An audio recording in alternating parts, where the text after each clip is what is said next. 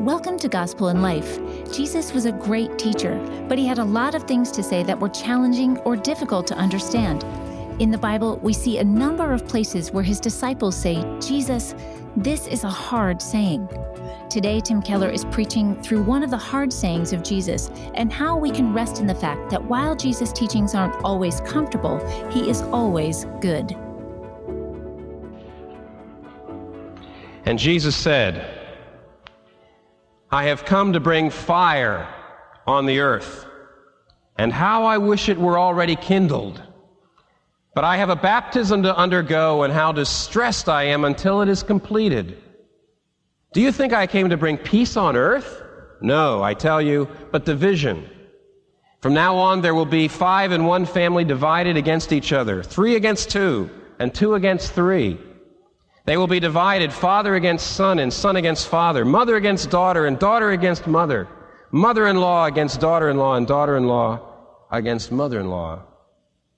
And this is God's word.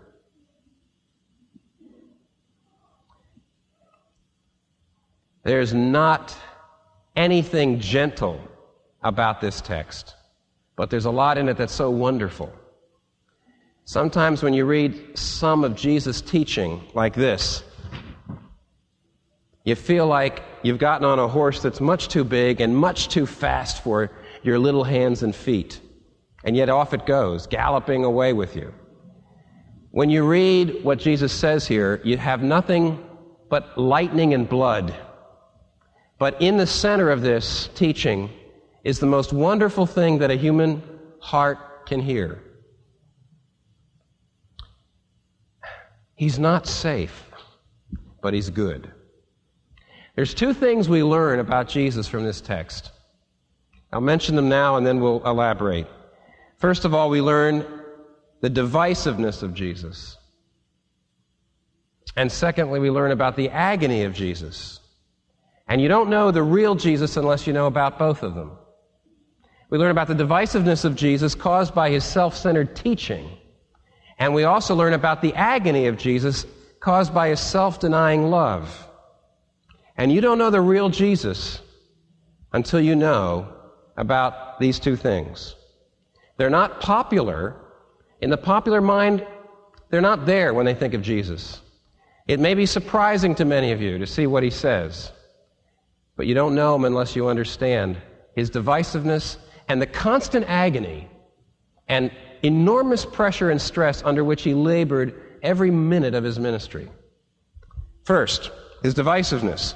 He says, and this is a great text to preach on right after, uh, after Christmas, when everybody had been hearing what the Bible says that Jesus came to bring what? Peace on earth. And here's Jesus saying, Think not that I have come to bring peace on earth. Rather, I have come to bring division. People will be at each other's throats because of me. I have come to polarize people. Why does he say that?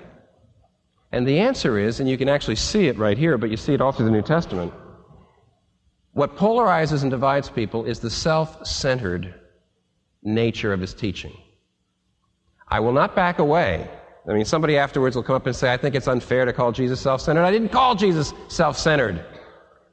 Please come up and see me afterwards, but don't ask, don't say that. I've, I'm not saying he's self centered, I'm saying his teaching is self centered. In fact, that's one of the things that was so difficult to understand about Jesus.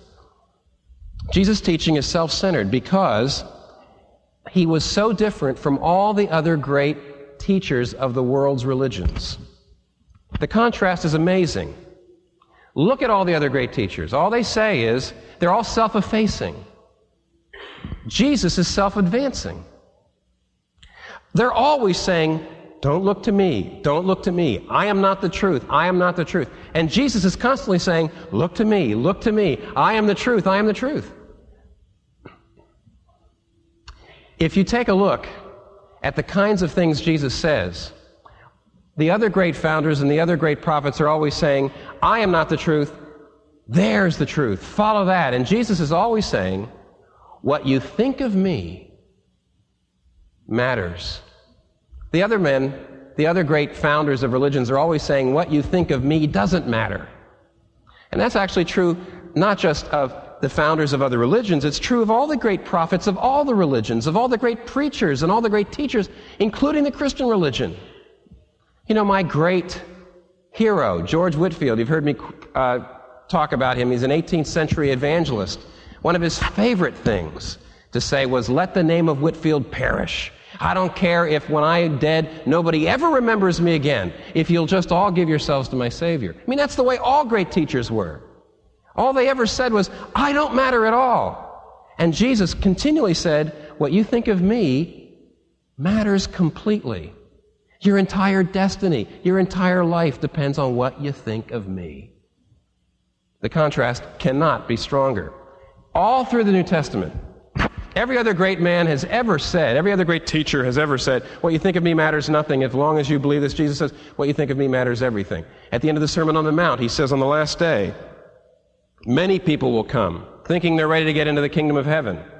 And if Jesus Christ looks at you and says, I don't know you, you can't enter. Jesus says, Whoever believes in me will not be condemned, but whoever does not believe in me is condemned already. Jesus is constantly saying, Who do you say I am? Now think about this for a second. See, you're used to this in Jesus. Even, whether you've come to church a lot or not, you, you're used to this idea that Jesus has made these claims. I want you to realize how ridiculous this is in a human being. How far would your friendships get with a person? How far would your romances get with a person? If after you've been, every time you sit down, you know, to, to have coffee with them, after five minutes, he says, But enough talk about you.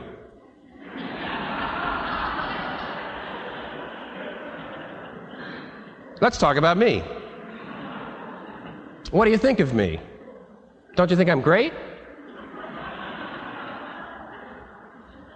You know, if you don't love me more than anyone else in the whole world, your life is not going to amount to a hill of beans.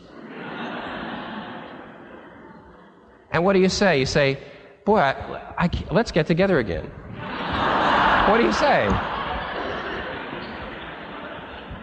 You know, women, do the women go home saying, Boy, I hope he asks me out again?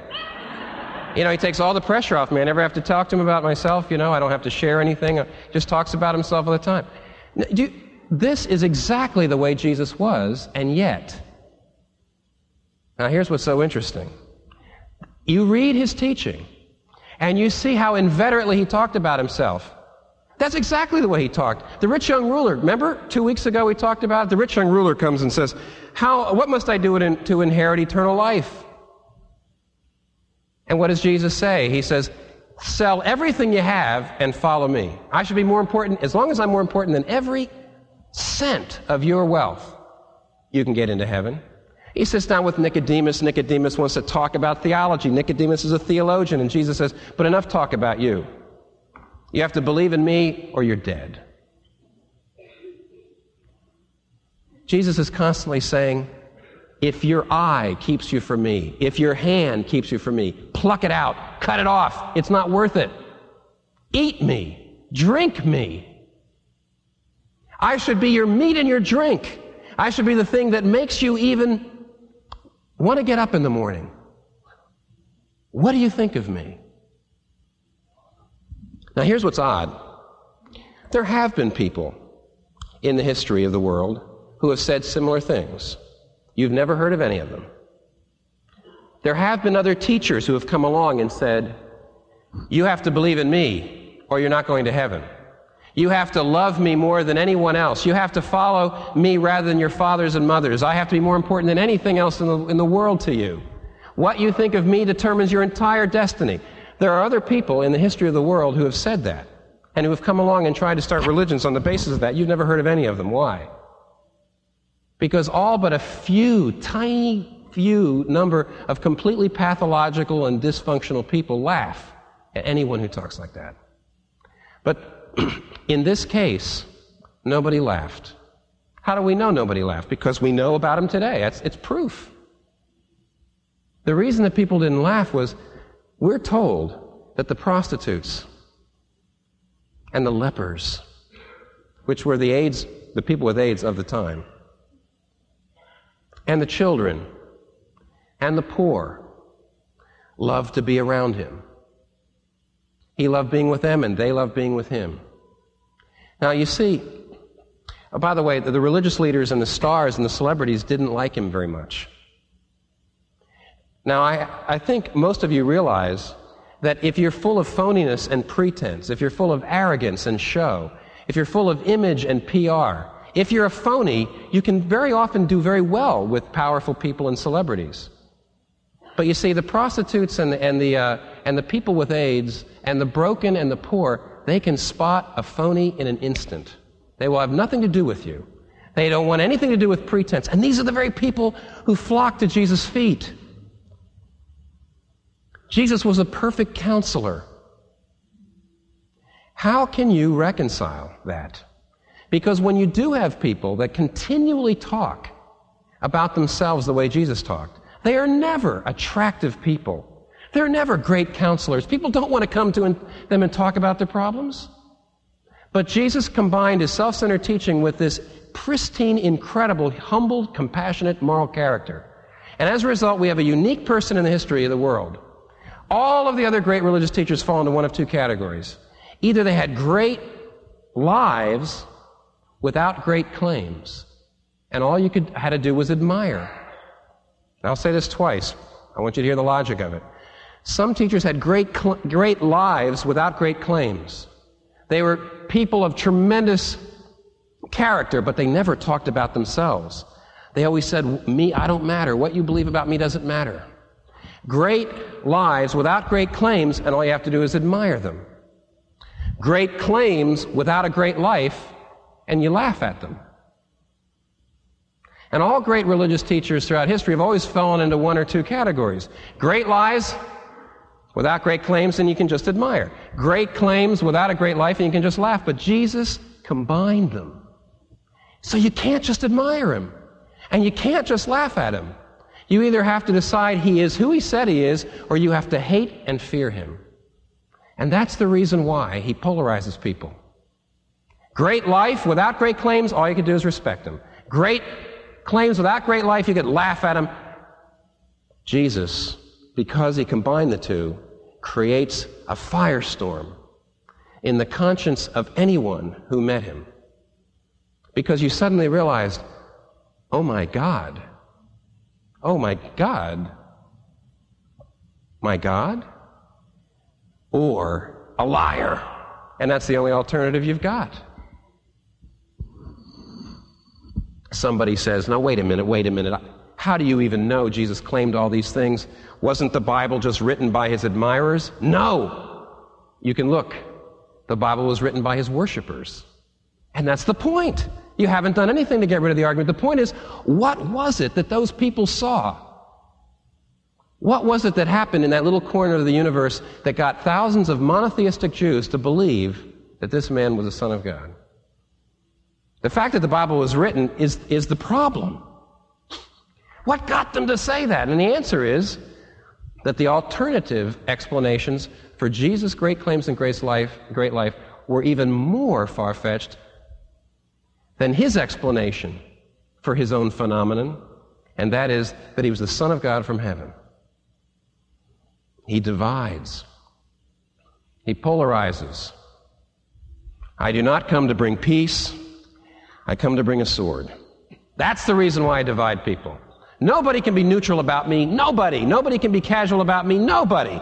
Anyone in this room who's neutral or casual, you haven't seen Jesus yet.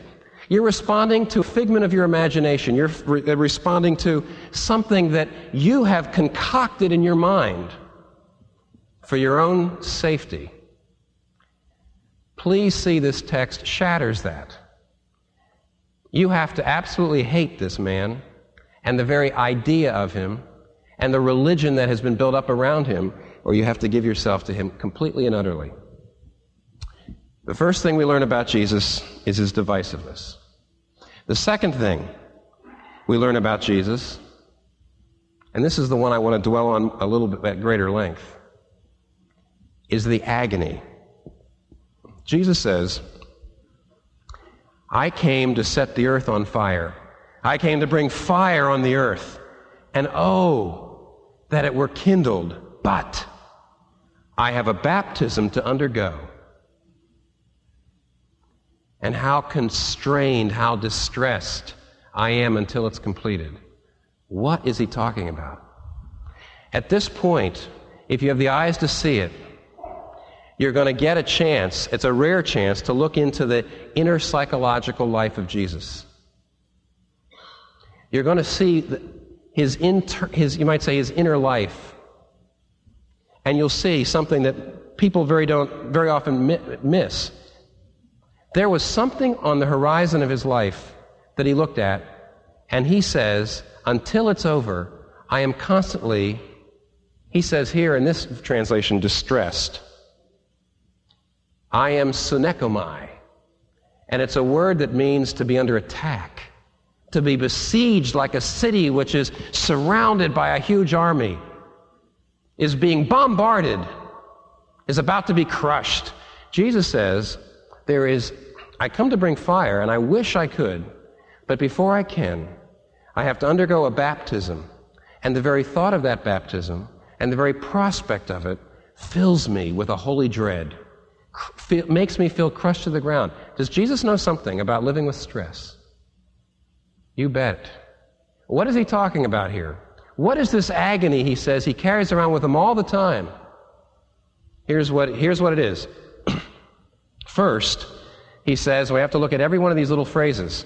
First, he says, I come to bring fire to the earth. Now, what's that? Now, there's a number of things that the word fire can mean in the Bible. But I'm almost positive it means what it usually means in the Old Testament, and that is, I come to judge the earth. I come to bring God's judgment, the cleansing fire of his judge, judging wrath. Now, you know, sometimes the word fire can even refer to the Holy Spirit occasionally. Talks about that, you know, uh, when in Acts chapter 2, when the Holy Spirit fell on the uh, disciples in the upper room, there were tongues of fire over their heads. But Clearly, and I'm trying to show you this, that's not the context here. When he talks about fire and then says, But I'm undergoing a baptism, that's something that the, pro- the prospect of which just fills me with dread. And then the context, he goes on to talk about division and polarization. I'm sorry, we're not talking about the fact that he comes to bring the Holy Spirit. You don't say, I come to bring the Holy Spirit, and what agony I'm in about it, and how this is going to divide everybody. That's not what he's talking about. In the Old Testament, fire is the way that Judgment Day is described. I'll give you a couple of examples. For example, in Isaiah 66, the prophet says, See, the Lord is coming with fire, and his chariots are like the whirlwind, for with fire and sword the Lord will execute judgment upon all. 2 Thessalonians 1 says, The Lord Jesus will be revealed in a blazing fire, and many will be shut out from the presence of the Lord and from the majesty of his power. In chapter 3 of Luke, John the Baptist makes a fascinating statement. He says, The one coming after me, the Messiah, will baptize you with the Holy Spirit and with fire. Traditionally, many people have thought that that meant that Jesus Christ, when you believe in him, will baptize you with the Holy Spirit. And many people have thought when he says and with fire, it means that the Holy Spirit is being represented as fire. And so uh, God will, uh, if you believe in Jesus, the Holy Spirit will come into your life like fire. I doubt it. And many other commentators don't think that's what John the Baptist is talking about there either. Because the very next verse, he explains what he means. See, in Luke chapter uh, 3.16, John the Baptist said, Someone is coming to baptize you with the Holy Spirit and with fire. But then in verse 17 he says, And his fork is in his hand to clear the threshing floor and to gather the wheat into his barn, but the chaff is burned with unquenchable fire. What's that mean? It says, On the last day, the great judge of all the earth will come up like a farmer with a winnowing fork. What does the farmer do with the fork? He puts the fork into the wheat, he lifts it up, and he shakes the wheat. And the part that's valuable, that's good, that's edible, stays on the fork. And the part that's the chaff, the husks, and all the other part that are not good to eat falls to the ground. The judge is dividing people. The judge is polarizing people. And then the chaff is burned. What John the Baptist is saying is Judgment day is about to come. The axe is laid to the root of the tree. Every tree that does not have fruit is coming down. The fork is in his hand. He is here to divide. Look at your hearts. Look at your works. Make sure that on that day you find that you're not burned with unquenchable fire. John the Baptist was a very charming person. But you see, what fire means is fire cleanses. The two reasons, as formidable as this may seem, the two reasons that the Bible talks about God's judgment as fire is because fire does two things. Number one, fire cleanses lasting things. Now, the reason you don't, for example, the reason we at, at our house, our, because we have three boys, our tablecloths last one meal usually, and then we have to cleanse them. We don't cleanse them with fire. We don't, we don't, we don't cleanse our tablecloths with fire. Because tablecloths aren't going to last a thousand years, two thousand years. You cleanse gold with fire. You cleanse steel with fire. Things that last need fire because fire is the ultimate solvent. Fire divides. Fire, if, unless you're an expert, if I pick up a piece of ore, I can't tell what part of the ore is valuable and what part of it's invi- not valuable and, and dross. When I put it through the fire, the fire reveals what is valuable and what is not. The Bible talks about fire coming to the earth to cleanse everything. The earth is full of evil, it's full of misery, it's full of decay, it's full of wickedness and oppression. Someday, Jesus will appear on the earth and he will cleanse all of the universe with fire, and when he's done, there will be nothing left but the precious. There will be no sorrow left. There will be no evil left. There will be no injustice left. There will be no death and decay left. We'll be in a bright, stainless new heavens and new earth. Now, when Jesus says, I come to bring the, to, to set fire on the earth, he knows he's talking about something severe, but also something wonderful. The way you cleanse metal is severe, and yet that's what it takes. Whenever you have to cleanse something that lasts, you don't cleanse a tablecloth with fire, you cleanse metal with fire. How much more will it take a fire to cleanse the universe and to cleanse the human race?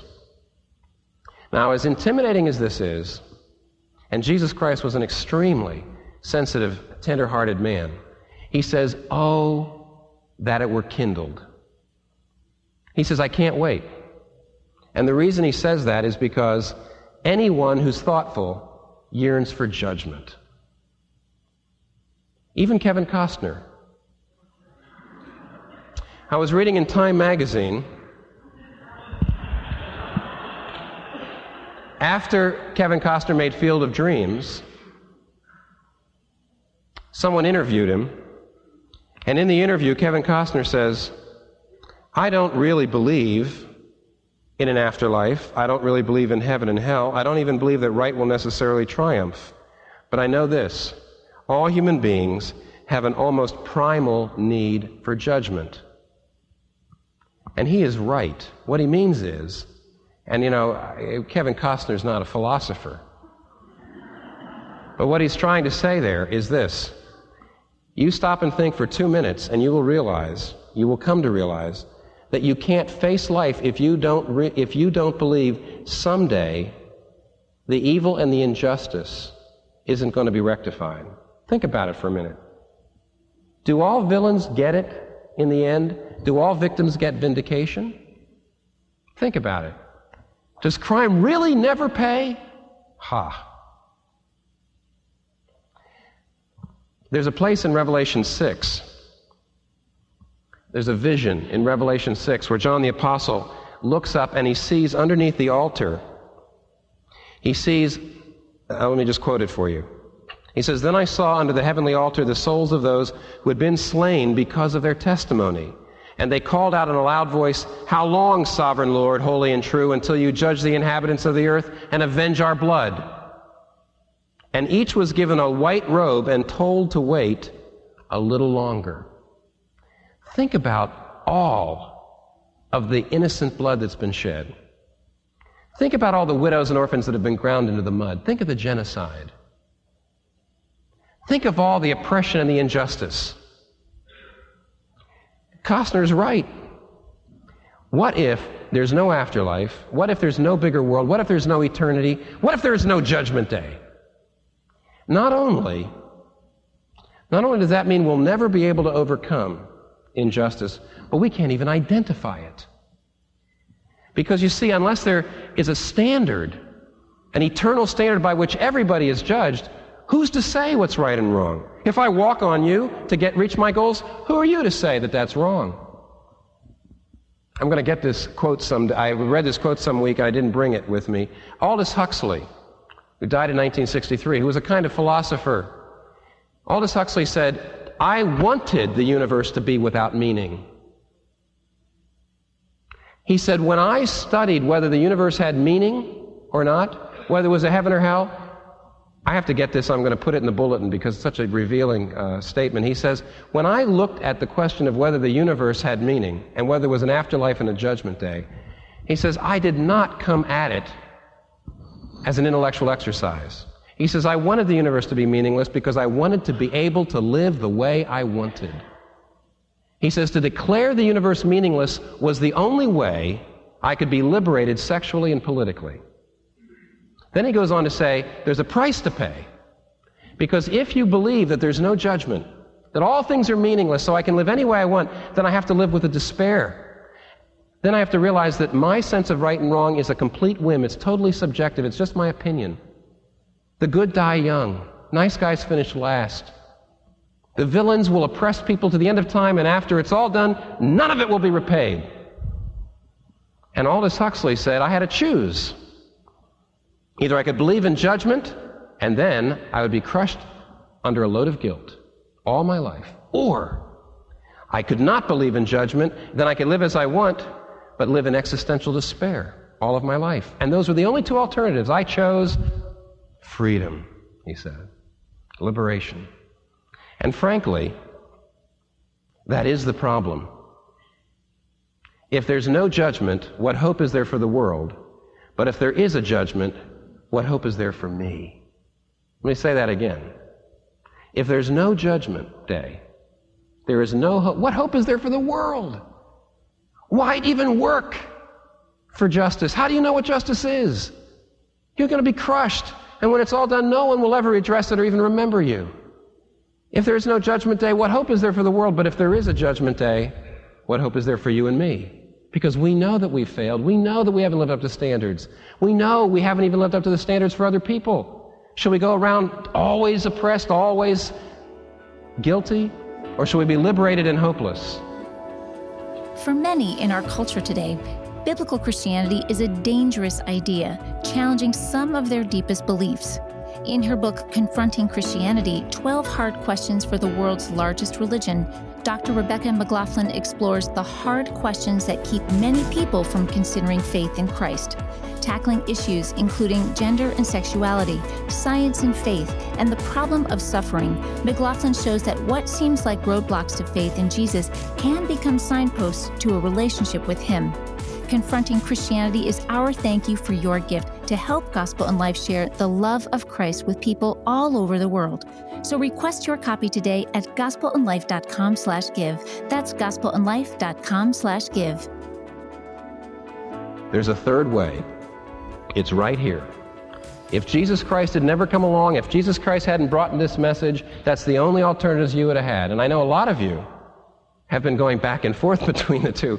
You're, you know, you're not I know a lot of you, and I know that, that you know that those are the only two alternatives, and many of you have had, you know, five years in the one and five years in the other. Then, then you go back. There's a third way, and here's the reason why. Jesus says, I come to bring fire.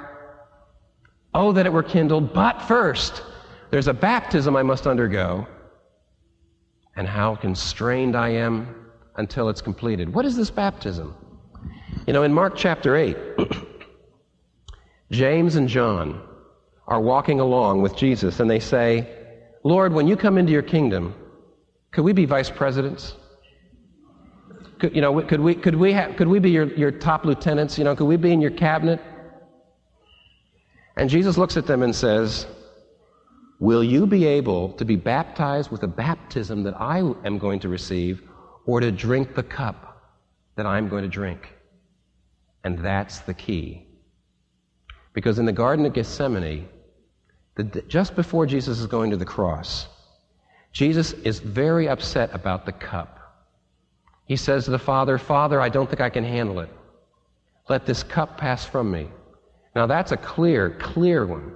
In the Old Testament, the cup is the wrath of God, the fire of God. And therefore, we see that the fire and the baptism and the cup are all the same thing. When Jesus says, I've got a baptism to undergo, he's not talking about his water baptism. He's already been baptized by John the Baptist. What is he talking about? The cup, the fire.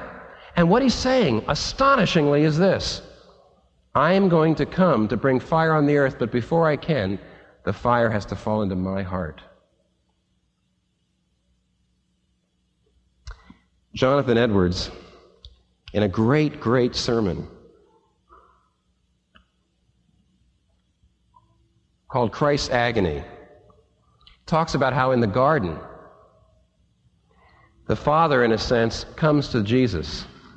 It's the night before he's going to receive the cup. All of his ministry life, and he even says it right here, the very thought of that moment in which the wrath of God, the fire of God, the cleansing, devouring fire of God's wrath on sin and evil is going to fall into his heart.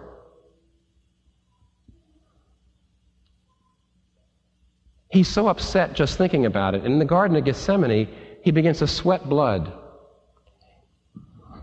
If even the prospect of this baptism was enough to get the eternal Son of God scared out of his mind. If even the prospect of this experience was enough to get him down on his knees begging God to let, it, let him off the hook. If even the prospect of this baptism pushed blood out of his pores, which the medical people say is a, of, a sign of, of, of severe shock, what, what must the experience of it have been? Jonathan Edwards, in his sermon, says In the garden, his agony was caused, Christ's agony was caused, listen, it's a long quote. I'll be, I'll be slow, but listen. His agony was caused by a vivid, bright, full, and immediate view of the wrath of God. He had a near view of that furnace of wrath into which he was about to be cast, and he felt what the prophet Nahum said Who can stand before his indignation? Who can abide the fierceness of his anger or his fury, which is poured out like fire? And God the Father, as it were, put the cup down before his Son, which was more vastly terrible than Nebuchadnezzar's furnace, and he said, My son, here is the cup. Smell it. See it. If you drink it, you will be utterly destroyed. But if you don't, they will perish. Will you do it? Will you be cast into it? And how natural it would have been if Jesus had said, Why should I, who am infinitely greater than all the angels of heaven, why should I leave my glory, my love, and take this burning agony into my soul for these who will never repay me, in fact, who do not even love me enough to stay awake with me in the hour of my greatest need? But instead, he said, I will take the cup. I will be baptized with the fire. I have a baptism to undergo. And how distressed, how straitened, how beaten into the ground I am until it is finished. It is finished. Now, friends, what did we learn here? I'll tell you what we learn. You and I need to run to Him, not out of fear of that fire. No! Because this is the love that you've been looking for all of your life. Here is a love for you that endured the very fire of God. The fire of God, think of what it can burn up. It can burn up almost anything. It couldn't burn up Jesus' love for you. Look at what it's already endured. That means it will be there for you. If you give yourself to Him, His love for you cannot fail. Oh, you say, I've done this, I've done this, I've done this. Look what it's already endured for you. Tell me you're going to wear it out. This is what you've always looked for. Marriage isn't going to give it to you. Great relationships, professional success, international acclaim. So a lot of you haven't experienced any of those things. and therefore, you don't believe it yet. I tell you, you don't believe it. How unfortunate that so many people have got to get to the apex of success till they realize this is still not what I wanted. Don't do that. Don't go through all that. You don't need to. Flee to the Savior.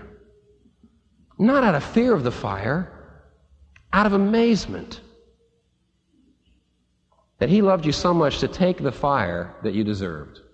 You know, there's a lot of ways to talk about what it means to become a Christian. Here's one to look at God and to say, Father, one of the reasons that I have had such a miserable life is because I have been preparing to stand in my own name before the judgment seat.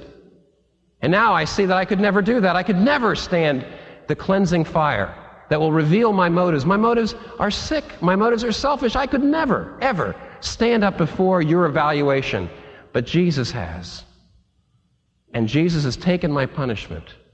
And I rest in him so that on the judgment day, the fire will swirl around me like it swirled around Shadrach, Meshach, and Abednego in the Nebuchadnezzar's furnace, but didn't even singe them. Why? Because you see, when you make Jesus your Savior, then your judgment's fallen into his heart. It's all gone. There's no more for you. This is what you've been looking for. Somebody who loves you like this. Someone who's taken this agony into his soul. Someone who lived under this all the time for you. Now, do you realize how different you would be if you believed this? Oh, I know some of you say, well, I do believe this. I've been a Christian for a while now. I believe this. Sure, you do. Why do you have trouble forgiving people? I'll tell you why we have trouble. You know why we have trouble forgiving people? We believe that Jesus is the judge, and he deserves to be the judge because he's the judge who was judged. He deserves to be able to bring fire on the earth because he said that anyone who believes in me will be exempt from that fire because I've taken it for you. Do you believe he's the judge? Then why are you bitter? When you're bitter, you're sitting there saying, Oh, boy, I wish that person would finally get this, finally get that. You don't believe in judgment. If you were able to apply this doctrine to your heart, there'd be complete freedom to forgive. You never have to worry. You, you never, they, they can't control you anymore through your anger against them. Jesus is not going to let anybody get away with anything. That person you're so mad at, either Jesus will pay the debt or that person will pay the debt. Everything will be square. There's a judgment day. You don't have to be the judge. You are unqualified for the job. And emotionally, you will be put through the ringer. Emotionally, you'll be devastated until you stop trying to be the judge. Or secondly, look at, look at those of you who walk around with low self-esteem. Look at you who walk around punishing yourself, flagellating yourself for all the bad things that you've done. You know what you're doing? You're trying to be the judge. No wonder you've got so many problems. No wonder you're crushed. Because you may believe intellectually that Jesus is the judge. You may believe intellectually that he received your, your punishment for you, but you have not emotionally and psychologically appropriated it, or you would realize that there's no anger left, there's no fire left for you. It all fell into the heart of the one who's your Savior, if you believe in him. Lastly, if you believe this doctrine, not only can you forgive, not only can you walk around with your head held high, but lastly, you'll fight City Hall. I don't necessarily mean this City Hall, though maybe we should, I don't know. But I mean, you see, Christians never worry about whether it's practical to do good. They never have to worry about it. There's always a possibility that if we try to do the good thing, someone will show up in the middle of the night and shoot us through the head. Oh well.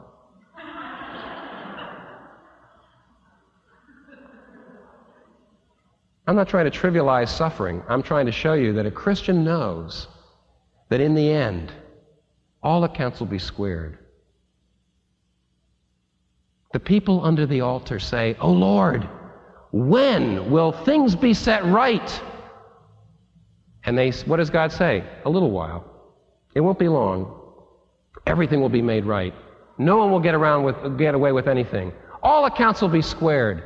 Every evil, every act of injustice will be restored, will be redressed. At all. Christians, therefore, do not worry about whether it's practical to do good.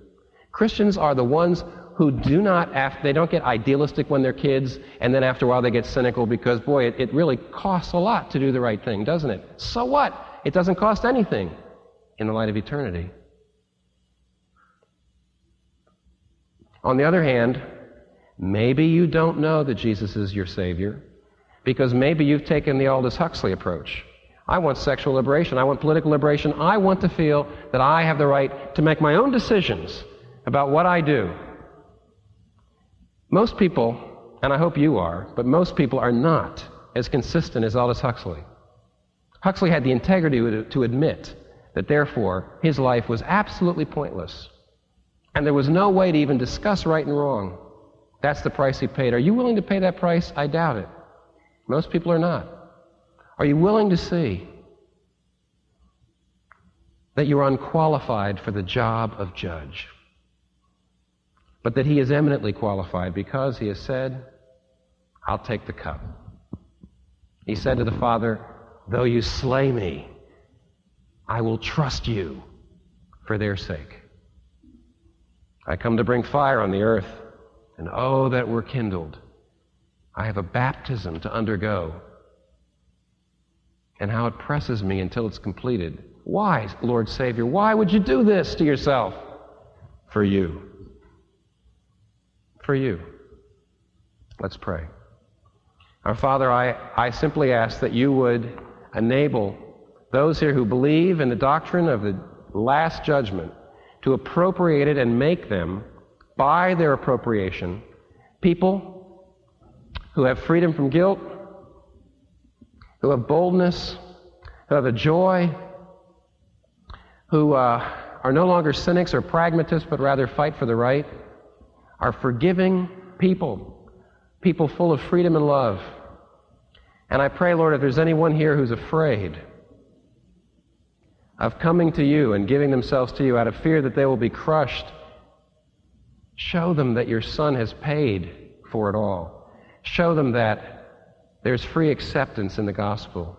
Show them that as they receive you, they can be adopted into your family. They can be hidden in you. They can be received and accepted and loved by you. Our Father, we thank you that your Son, Jesus Christ, was the judge who was judged. We thank you that he took the fire. We thank you for these things. We ask that you would actually just burn these truths into our heart with the fire of your Spirit. And we ask it in Jesus' name. Amen. Thanks for listening to today's teaching from Dr. Keller. If you were encouraged by this podcast, we invite you to consider becoming a Gospel in Life monthly partner. Your partnership helps more people access resources like this podcast. Just visit gospelinlife.com slash partner to learn more. This month's sermons were recorded in 1993 and 2016. The sermons and talks you hear on the Gospel in Life podcast were preached from 1989 to 2017, while Dr. Keller was senior pastor at Redeemer Presbyterian Church.